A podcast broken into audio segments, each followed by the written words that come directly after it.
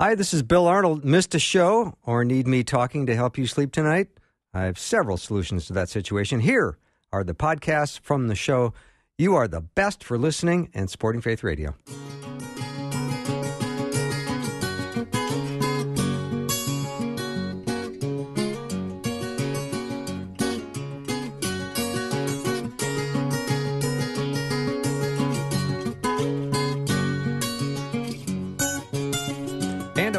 Welcome to Afternoons with me. I'm Bill Arnold. It's going to be a great day again. I know I'm looking forward to this time with you.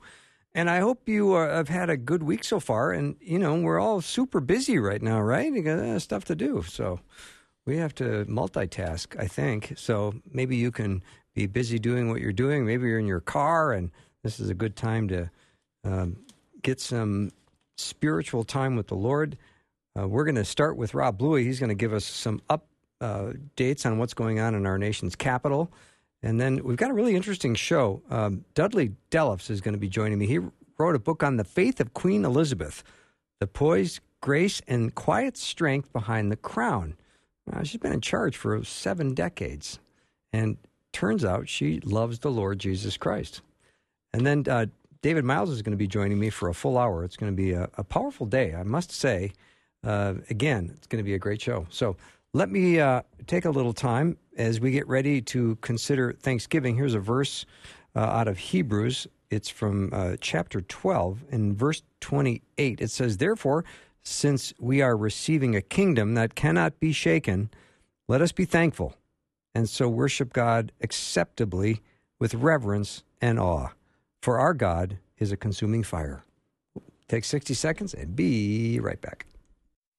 For Focus on the Family, this is John Fuller.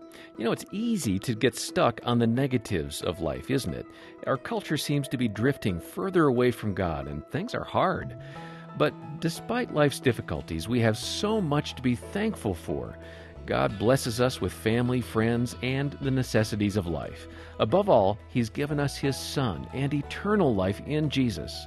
From all of us at Focus on the Family, have a joyful Thanksgiving. Do you have a story to share? We'd love to hear how Faith Radio impacts your life. Leave us a message on our Faith line at 877 933 2484. I love Faith Radio and listen to it all the time, and I'm grateful for all that you do. And thank you for all that you do. The Faith Radio Faith Line, a place to share your story. 877 93 Faith. That's 877 933 2484.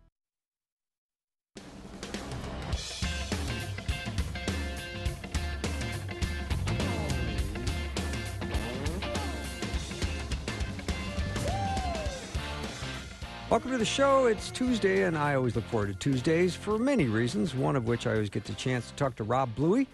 Well, not every week because he was out uh, last week, but he's back in this week. Rob, welcome to the show.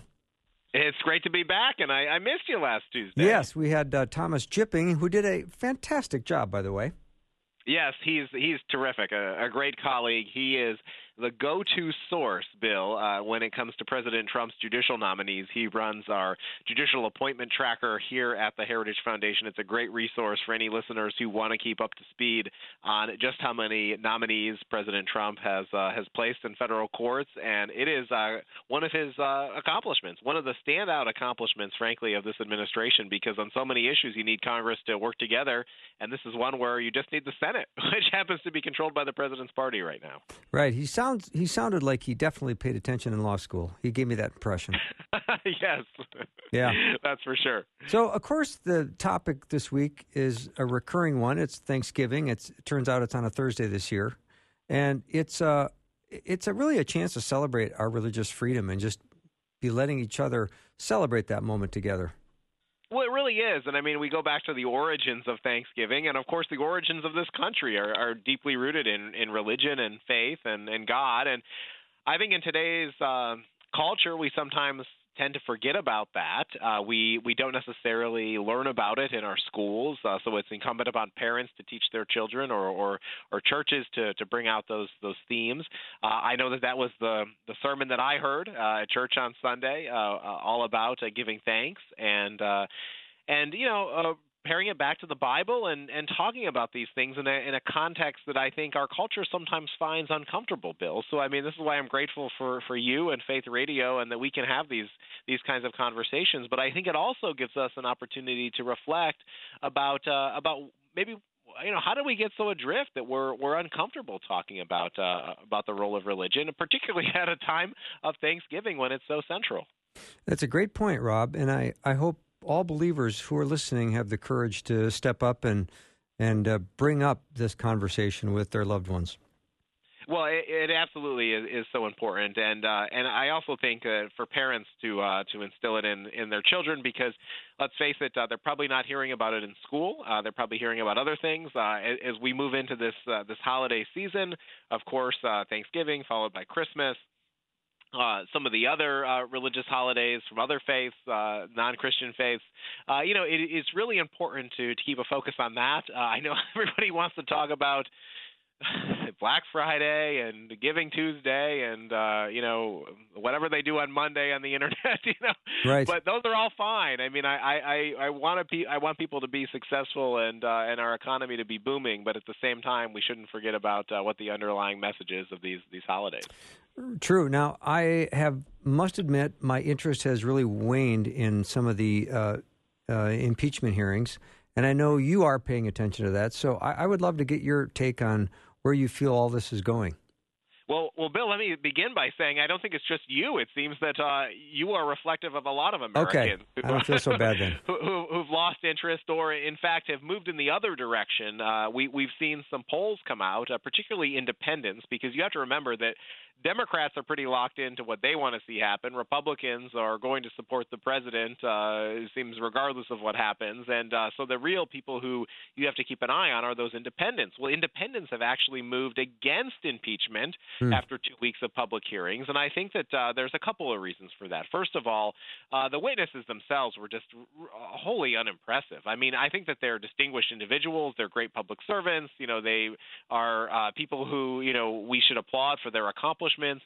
But when it comes to laying out a case against Donald Trump, they they did a rather poor job. And uh, there were people who conflicted each other, like Ambassador Sondland. Uh, on the one hand, he was saying there was a quid pro quo, and then he said later that there wasn't. I mean, you, you, you're as a viewer, you're just left wondering what the heck is going on here. Uh, it seems that the guy can't make up his mind. Um, others seem that they had a vendetta against this president, and I don't think that made them very credible in the eyes of the American people. And so, uh, in some of the critical swing swing states, uh, yeah, the the independents have definitely moved against this. I don't think it's ultimately going to change the outcome of what we've been expecting now for weeks. Uh, the Democrats will most likely move forward articles of impeachment. Uh, what's going on right now is the Intelligence Committee is writing a report, which it's sometime uh, probably within the next week or two will deliver to the Judiciary Committee. Of course, uh, the Judiciary Committee is what needs to actually vote on those articles of impeachment before they go to the full House floor. Uh, once the House takes action, then it goes over to the Senate, which is controlled by Republicans, and you need two thirds to convict. Uh, no president has ever been uh, convicted. Um, Andrew Johnson was acquitted, as was Bill Clinton. Uh, Richard Nixon's never made it that far because he resigned. And I think the, the same will be true um, in the case of President Trump. I think he, there, there will not be that support in the Senate uh, to, to basically remove him from office. I mean, impeachment, Rob, is a very serious business. And I, I know on the Daily Signal, because I'm there right now, um, you can get a f- free copy just for asking on how impeachment works. Answers to seven common questions by the compliments of the Heritage Foundation. And I highly recommend, as I have just done and gone on and gotten a copy of this. Um, it's a very serious business, and y- you can't just have some hearsay um, and try to impeach a president based on that. Well, I, I that's a great point, and I'm, I'm glad you raised it because short of declaring war, which is a, obviously a function uh, and a role that Congress plays, impeachment is probably the second most important thing that they can do.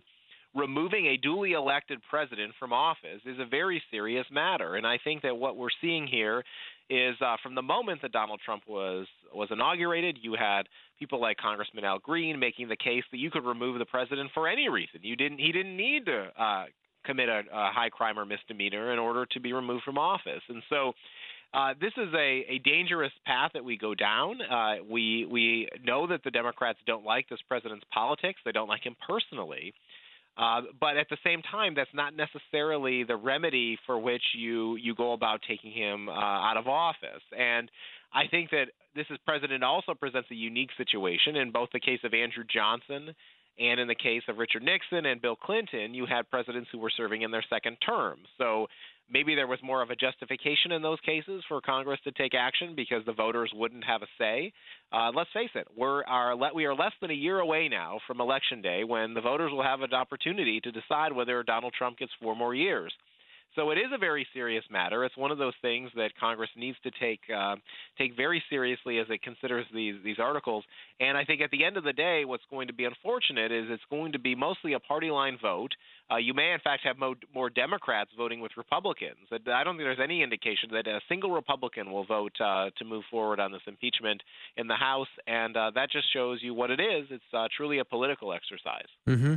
And it is uh, consuming a lot of time and energy by Congress, and there's so much work that needs to be done. Um, and I, I think the American people are going, we got other issues that are way more important than this. They do. Uh, look, it's uh, it's certainly given the news media quite quite a bit of work to do, including us at the Daily Signal. Right. Fred Lucas uh, did a did an all star job last week, uh, watching all of the hearings and, and providing a summary to uh, to our audience uh, because you know we we know that the American people can't sit in front of their TV and watch hours and hours of impeachment hearings. Uh, and you're absolutely correct that there are other more uh, uh, pressing issues that need to be addressed.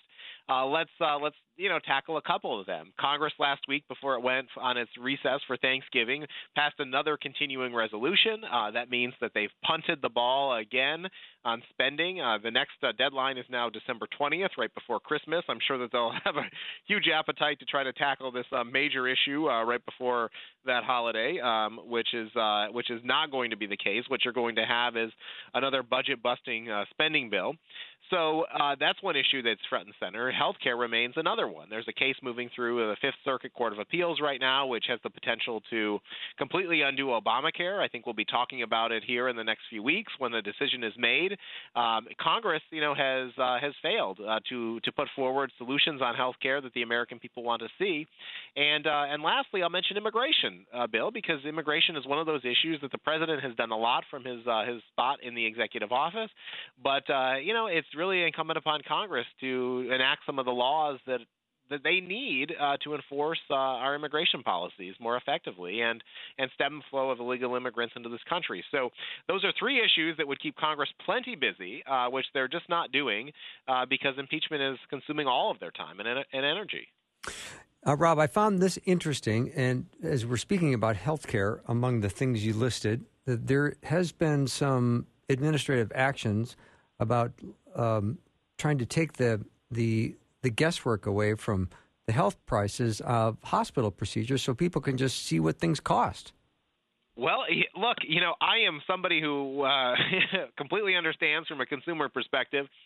Uh, Bill, uh, back in September, my oldest son, uh, while at a baseball practice, uh, broke his arm and uh, he uh, he's fine. Uh, he he got the cast off a couple weeks ago, and uh, and everything's on the mend. Can't play sports yet for a few few more weeks, but uh, but having looked at the bills, it is alarming uh, to see what the what the total was uh, for the surgery and you know going to the emergency room and riding in the ambulance and all of that stuff. It it adds up. I mean, it's significant, and and we're we're fortunate uh, you know to have a good insurance plan, and and I realize that not all Americans do, and I think having uh, better transparency and understanding uh, what the costs are would would certainly benefit consumers. Uh, I think there's a number of reforms that we could we could look at. I think that that's one of the reasons why you've seen some success in some doctors' offices. We've covered them at the Daily Signal who do advertise these prices. You look at some free uh, free market solutions that fall out of the uh, out of the spectrum of insurance. Look at LASIK eye surgery. The cost of LASIK eye surgery used to be astronomical. Look what's happened when they've come down. Uh, insurance doesn't cover that in many cases, you know, because it's it's a decision that you don't necessarily need. It's not not medically required. My wife had LASIK eye surgery surgery. We shop around to different uh, different places, different doctors, and you pick the place that uh, you want to go, and you have the price there right in front of you. Uh, so it's all very transparent. So I I think transparency is generally a good thing all, all across the board, and uh, and this is one area where I think it would work to the consumer's advantage. Mm-hmm. Rob Bluey is my guest. I'm going to take a little break. He's the executive editor of the Daily Signal. always head over to dailysignal.com to learn more about uh, Rob and his incredible staff. We'll take a short break and be right back.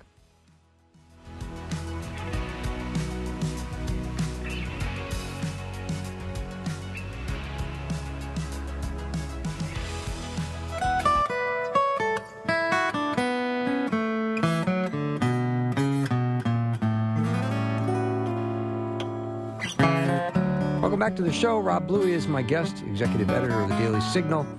So, uh, Rob, I, I don't know if I miss the old days. Billionaires used to buy politicians instead of becoming one. Well, that seems to be the case.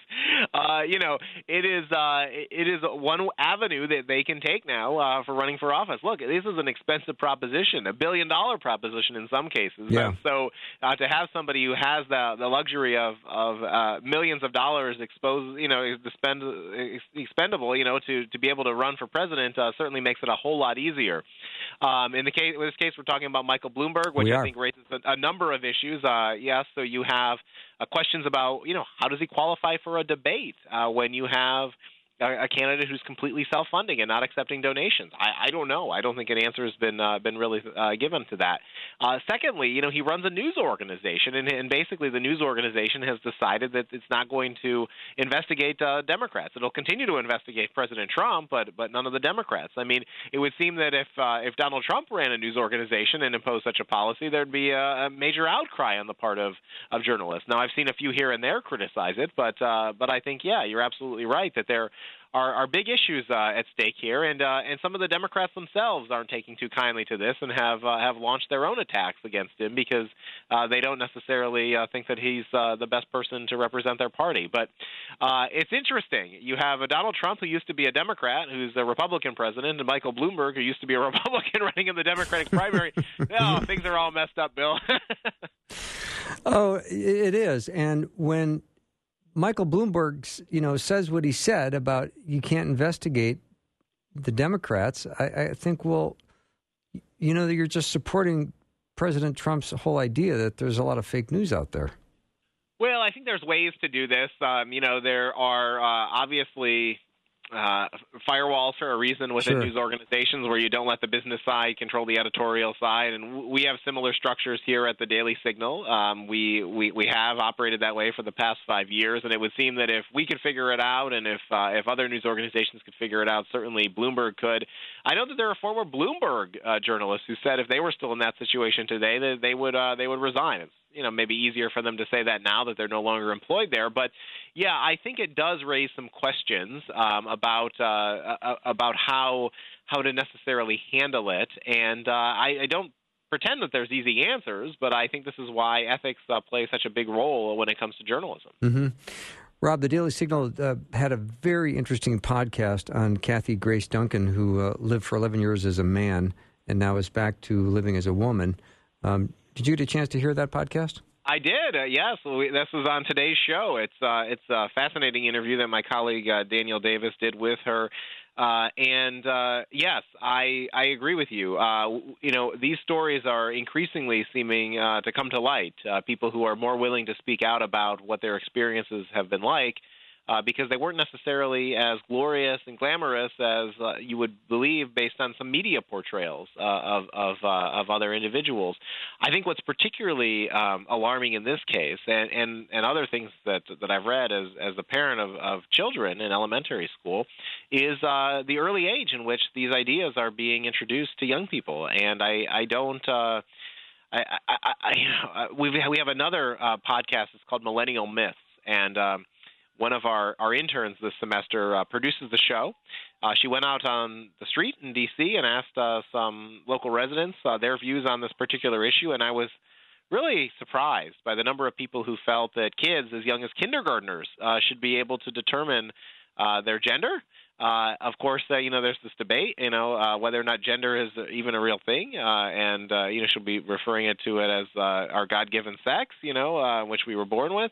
But yes, in, in this in this particular interview today, um, it's it's really incredible to hear how uh, she went through that period of 11 years uh, living um, as as uh, as a man and uh, and has uh, come back because she found um, Jesus Christ in her life and it was Jesus who, through prayer and uh, and a, a lot of time, I think, meditating and thinking about where she was going, uh, eventually decided that she would come back to uh, to her birth sex.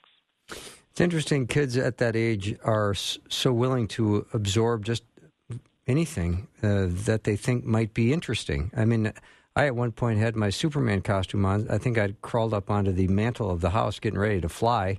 Fortunately, my mom came in and caught me in time before I was airborne. But you know, you're you're willing to believe just about anything when you're that young.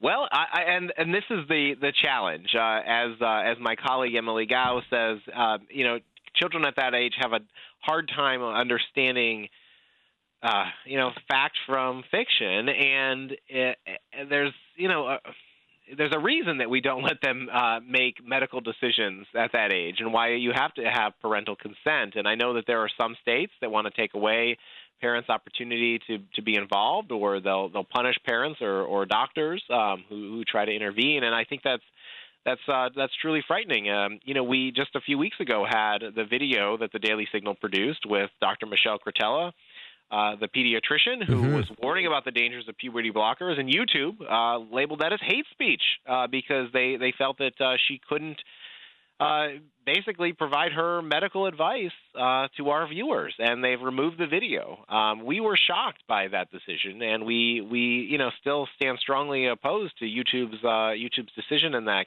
in that matter.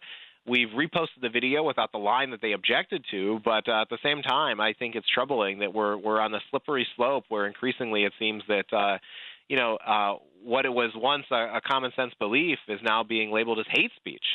Hmm. So, Rob, just because uh, we're looking at Thanksgiving this week, do you have any feel good story that we can sort of wrap up with?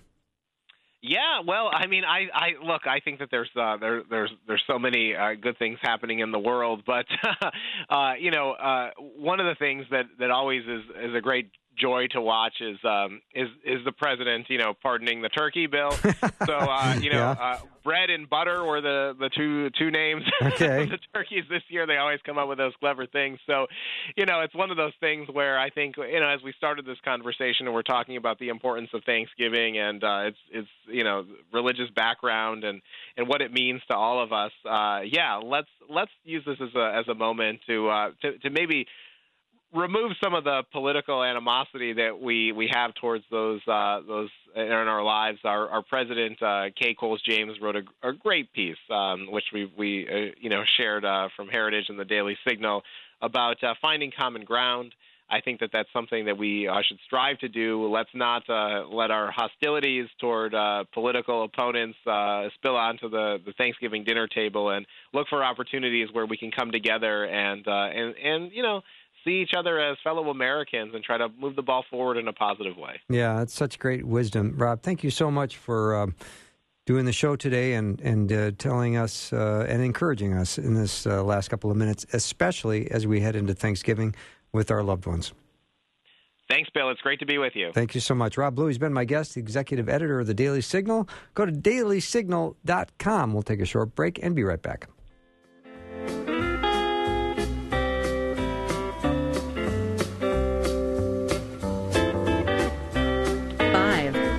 Radio.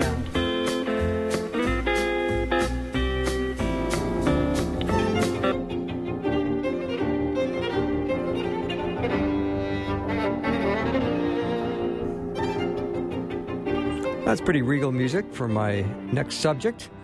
Queen Elizabeth II has certainly intrigued millions and millions of people around the world. She is quite inspirational. She's uh, she's the longest reigning monarch in British history. And how much do we know about her? Well, we're going to fortunately find out. Dudley uh, Delffs wrote a book called The Faith of Queen Elizabeth The Poise, Grace, and Quiet Strength Behind the Crown. Dudley, welcome to the show. Bill, thank you so much for having me on today. Yeah, a nice work on this book. I mean, this is a interesting uh, subject, and it's one that I think we all can kind of be inspired by. Absolutely. Queen Elizabeth has always intrigued me, and writing this book was kind of the culmination of – of researching and exploring her life and trying to get a glimpse of not only what she's really like, but what she really believes. You know, uh, Dudley, I, I, don't know how old you are, but safe to say that uh, she was already in charge before we were born? Yes, indeed. I mean, I think she's been in charge. You know, seventy years. Um, but many, you know, she's she's now in her seventh decade. Yeah. So I think you know most people. She's the only queen they've ever known in Great Britain. Yeah. So, um, tell tell us what you know about you know her faith. I mean, when I think of her country, I don't really think of people that race to church on Sunday. Well, right, right, and I think there are certainly some some cultural differences and distinctions which also make it quite interesting. But uh, Queen Elizabeth um, grew up with uh, her parents, and of course, were in the royal family. But um, I think she, as a little girl, expected to be, you know, in the background. Uh, they went to the church, the Church of England, and um, her mother, who we later know, of course, as the Queen Mother um, was was very rigorous on reading the Bible and bedtime prayers and acts of service and so forth. So when Elizabeth, um, her uncle, abdicated, Edward VIII, and suddenly her father became king, then it was very clear what Elizabeth's path and the rest of her life would look like. So when she did become queen, I think, you know, I mean, so challenging, and we tend to focus on the privilege perhaps or the wealth or the celebrity, but you know, I I, I love this you know Netflix series The Crown because they remind us that she's still very much a human being and has the struggles and the challenges. And honestly, I think the only way that, that anyone can deal with it, but especially someone in her position, is to have a very personal Christian faith. Yeah.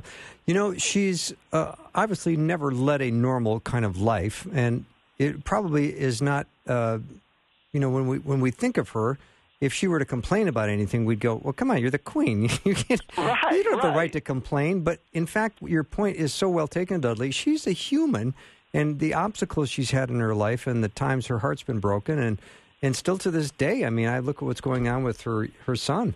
Yes, no, exactly, exactly, and um, you know, uh, my wife and I have three young adult children, and you know, I, I think I'm surprised that I still have to kind of, you know, help them and, and wrestle through some of these adjustments as they transition into adulthood.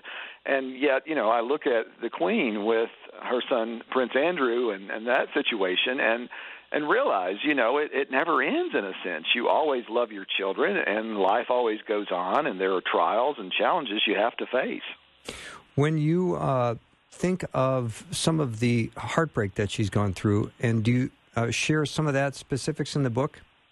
Absolutely. I, I mean, certainly losing her father at a relatively young age mm-hmm. um, was devastating for her. Um, and of course, then being thrust into the role of, of monarch right away. So it wasn't like she could really, you know, grieve or mourn privately. Had to do that very much uh, in her new role as queen.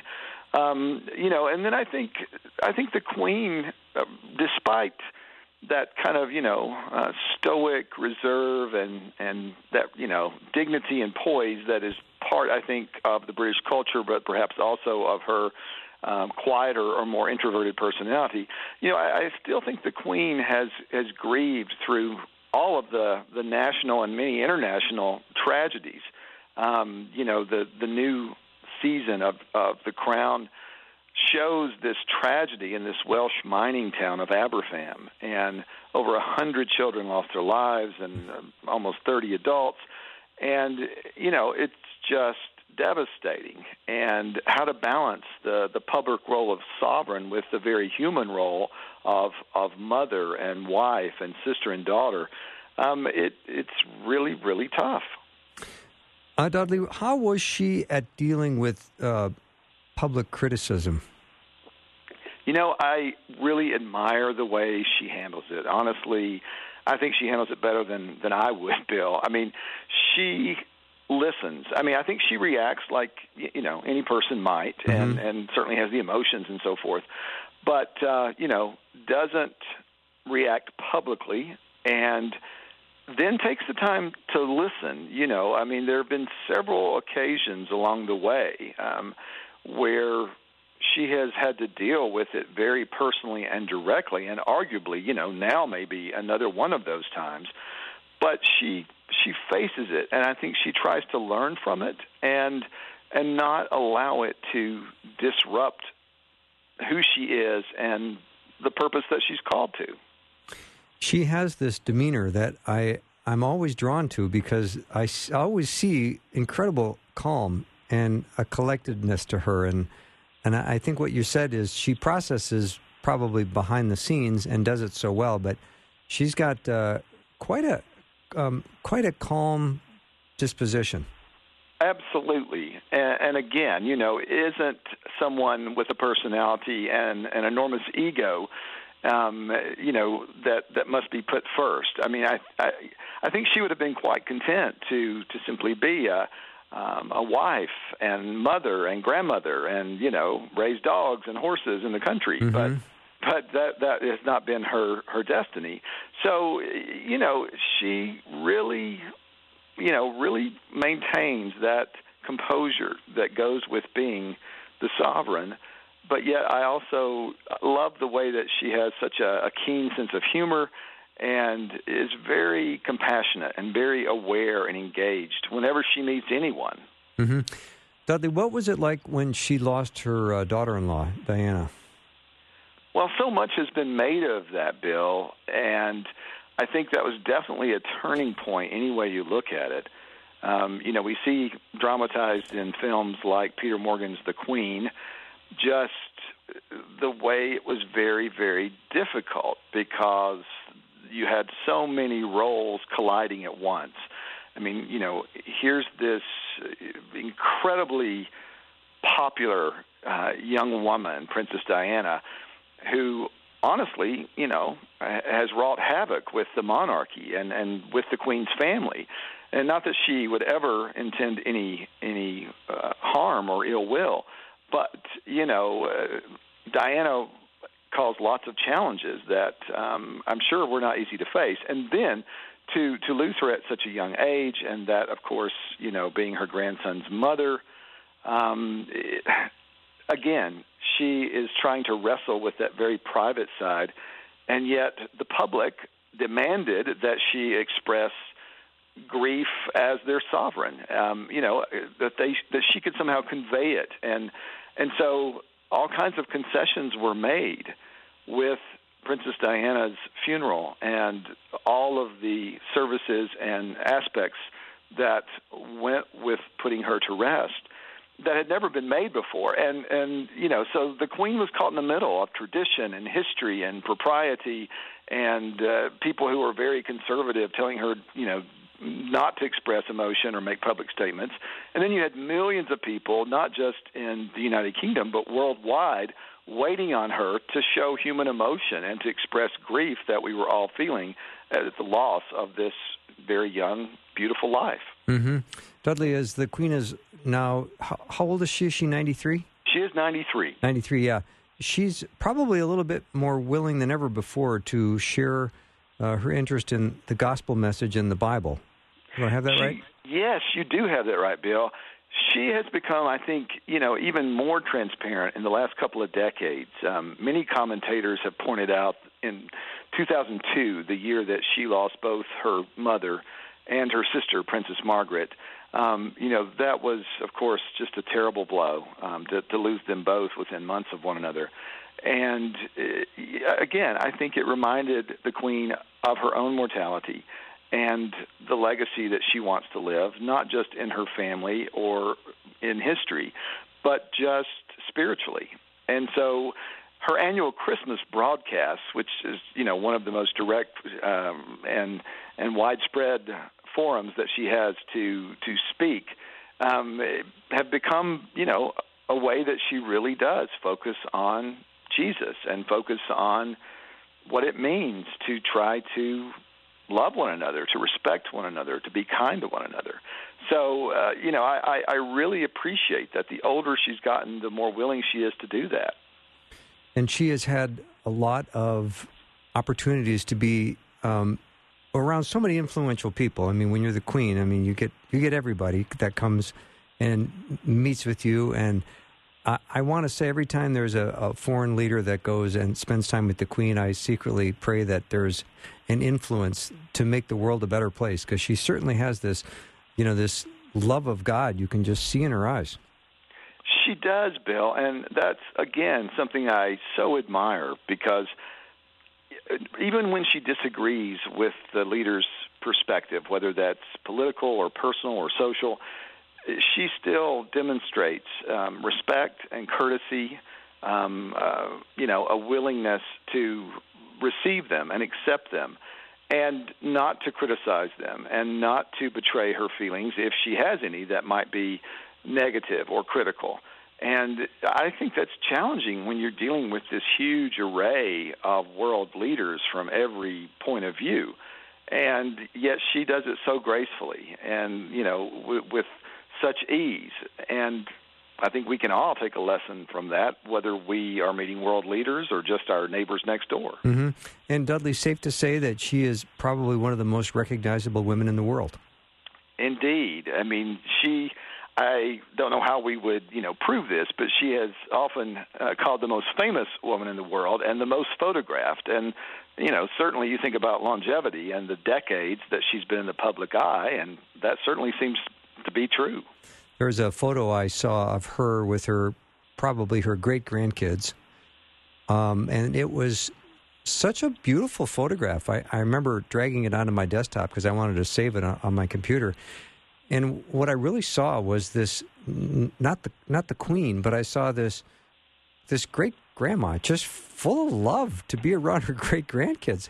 It was just so sweet. Yes, yes.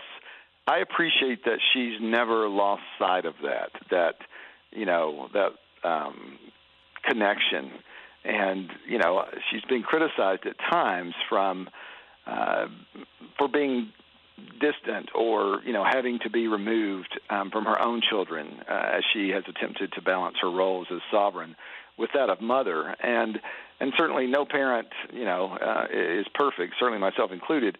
But I think the fact that she loves her children and you know wants good things for them wants their well-being wants their happiness I think that's very apparent. And her level of engagement with her grandchildren um, and with her her great grandchildren I think is is evidence of that. Mm-hmm. Uh, Dudley Delffs is my guest. He's written a book called The Faith of Queen Elizabeth, The Poise, Grace, and Quiet Strength Behind the Crown. We'll take a short break. When we come back, we'll have lots more with Dudley.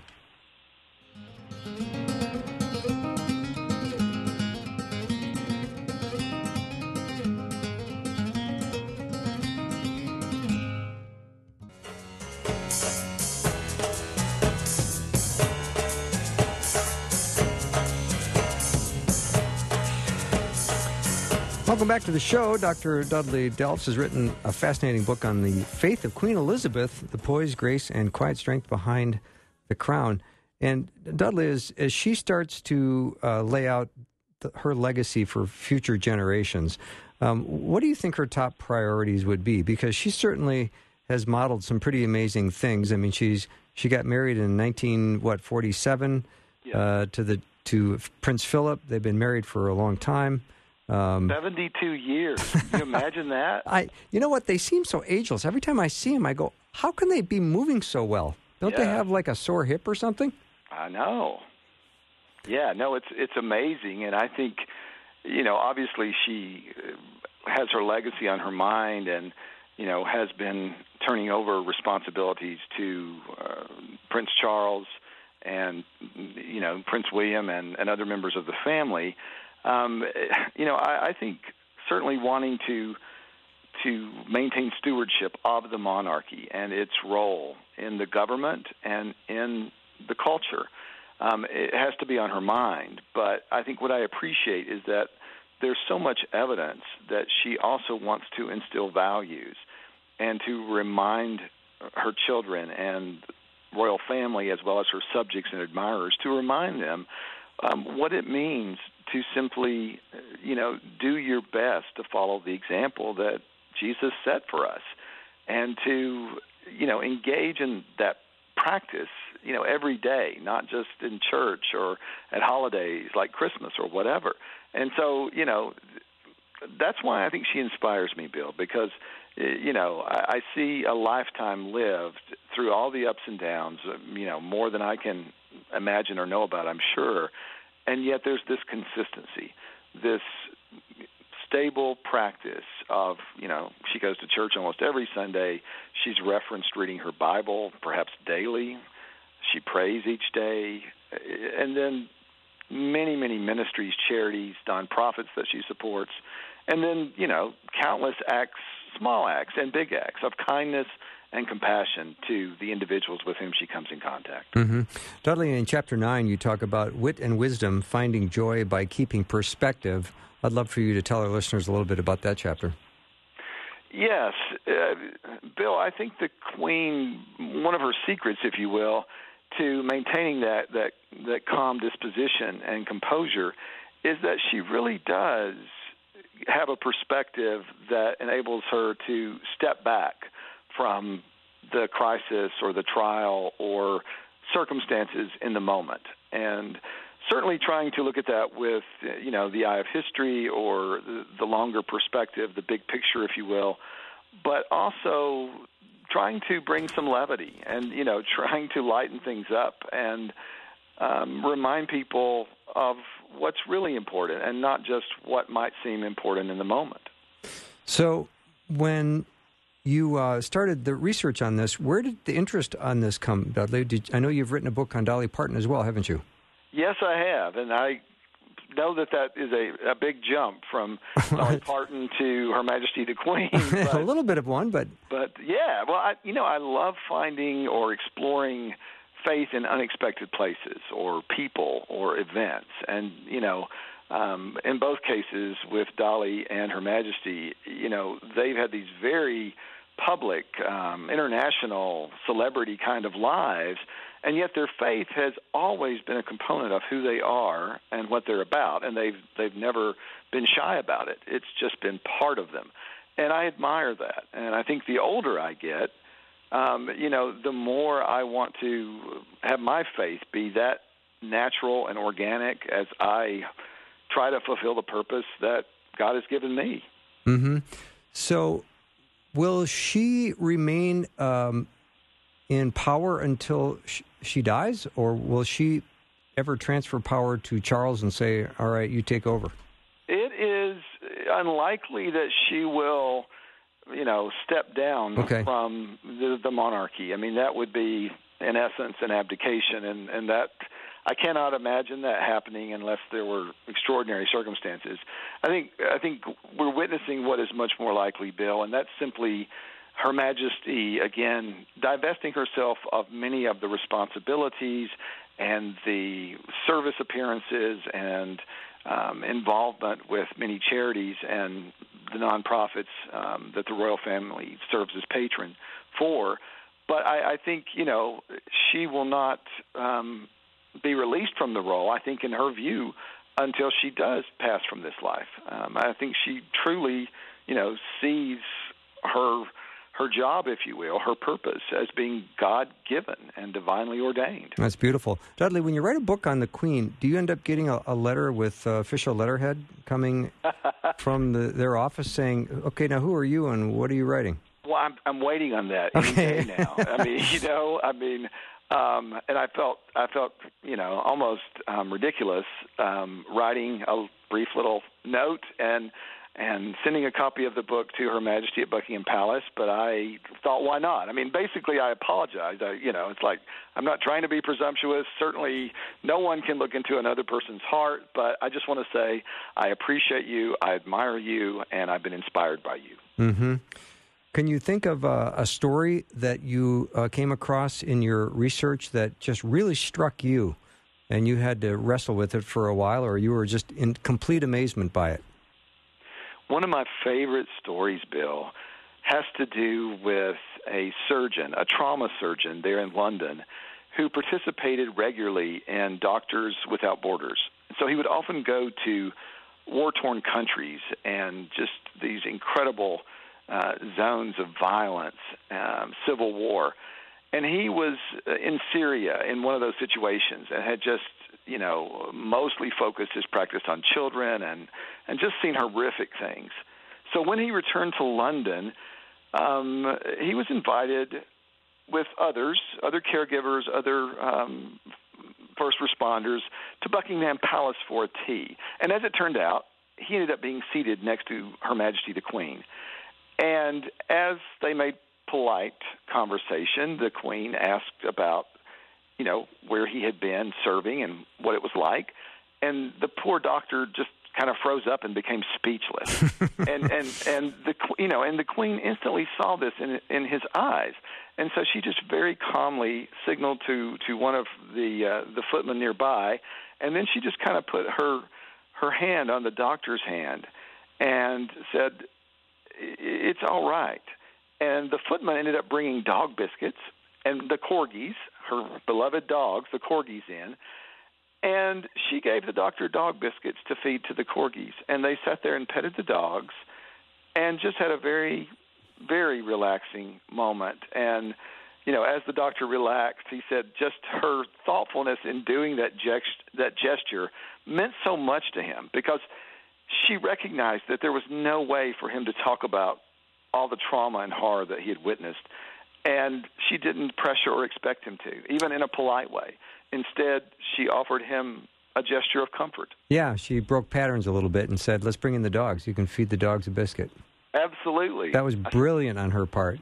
It really is, and I just I love the fact that she's willing to do that and that she was so attuned to someone at one of these events eh, that she could reach out and give them a small act of kindness. Yeah. Now, Dudley, here's another thing that is an inspiration uh, from your book, "The Faith of Queen Elizabeth," is it certainly looks like she's going to end well uh, as a woman of faith, uh, as a servant, as someone who has lived her faith um, her whole life. You know, you often hear that expression that Christians want to end well, and not yes. not all of us do.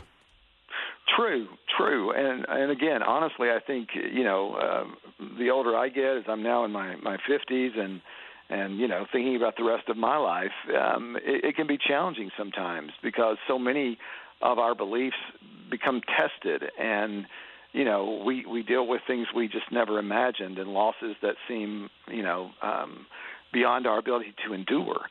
But you know with the queen and at age 93 and on the the throne for 67 years um, she's more than proven herself. And um, you know, I chatted with such a variety of people when I was in in Britain doing research, and almost everyone loves and respects her, even if they don't consider themselves royalists or they don't you know they they're really not keen on the monarchy as a concept but they they all respect Queen Elizabeth and admire the way she has conducted herself throughout these many many decades yeah it's um it's it's an impressive book, and uh, Dudley, uh, I appreciate you coming on the show. Um, I just love that uh, the Queen's personal faith in Jesus Christ has really been the anchor in, in her her long life. And then to think, well, I know she's the Queen, but to have any job for 67 years is at some point everyone wants to retire and, and just not work. But um, yeah. she's she's led an amazing life. Yes, she has, and you know, um, I think her schedule is probably busier than than mine and, and most people. So um, you know, I know. God save the Queen. We wish her well. And Bill, thank you so much for having me on today. Yeah, Dudley, thank you so much for writing the book and, and coming on the show. And happy Thanksgiving to you and your fam. Well, likewise. Yeah. Thank you so much. Thank you so much. Dudley Delffs has been my guest, and the book that he has written that we have been chatting about is called The Faith of Queen Elizabeth The Poise, Grace, and Quiet Strength Behind the Crown. It's a fascinating read. We'll take a little break, and when we come back, we've got hour two just ahead of us. And Pastor David Miles will be in studio for the whole hour. And I have a feeling it's going to be powerful because every time he shows up, he usually gives us some amazing things to think about and chew on. We'll take a short break and be back with uh, David Miles in hour two.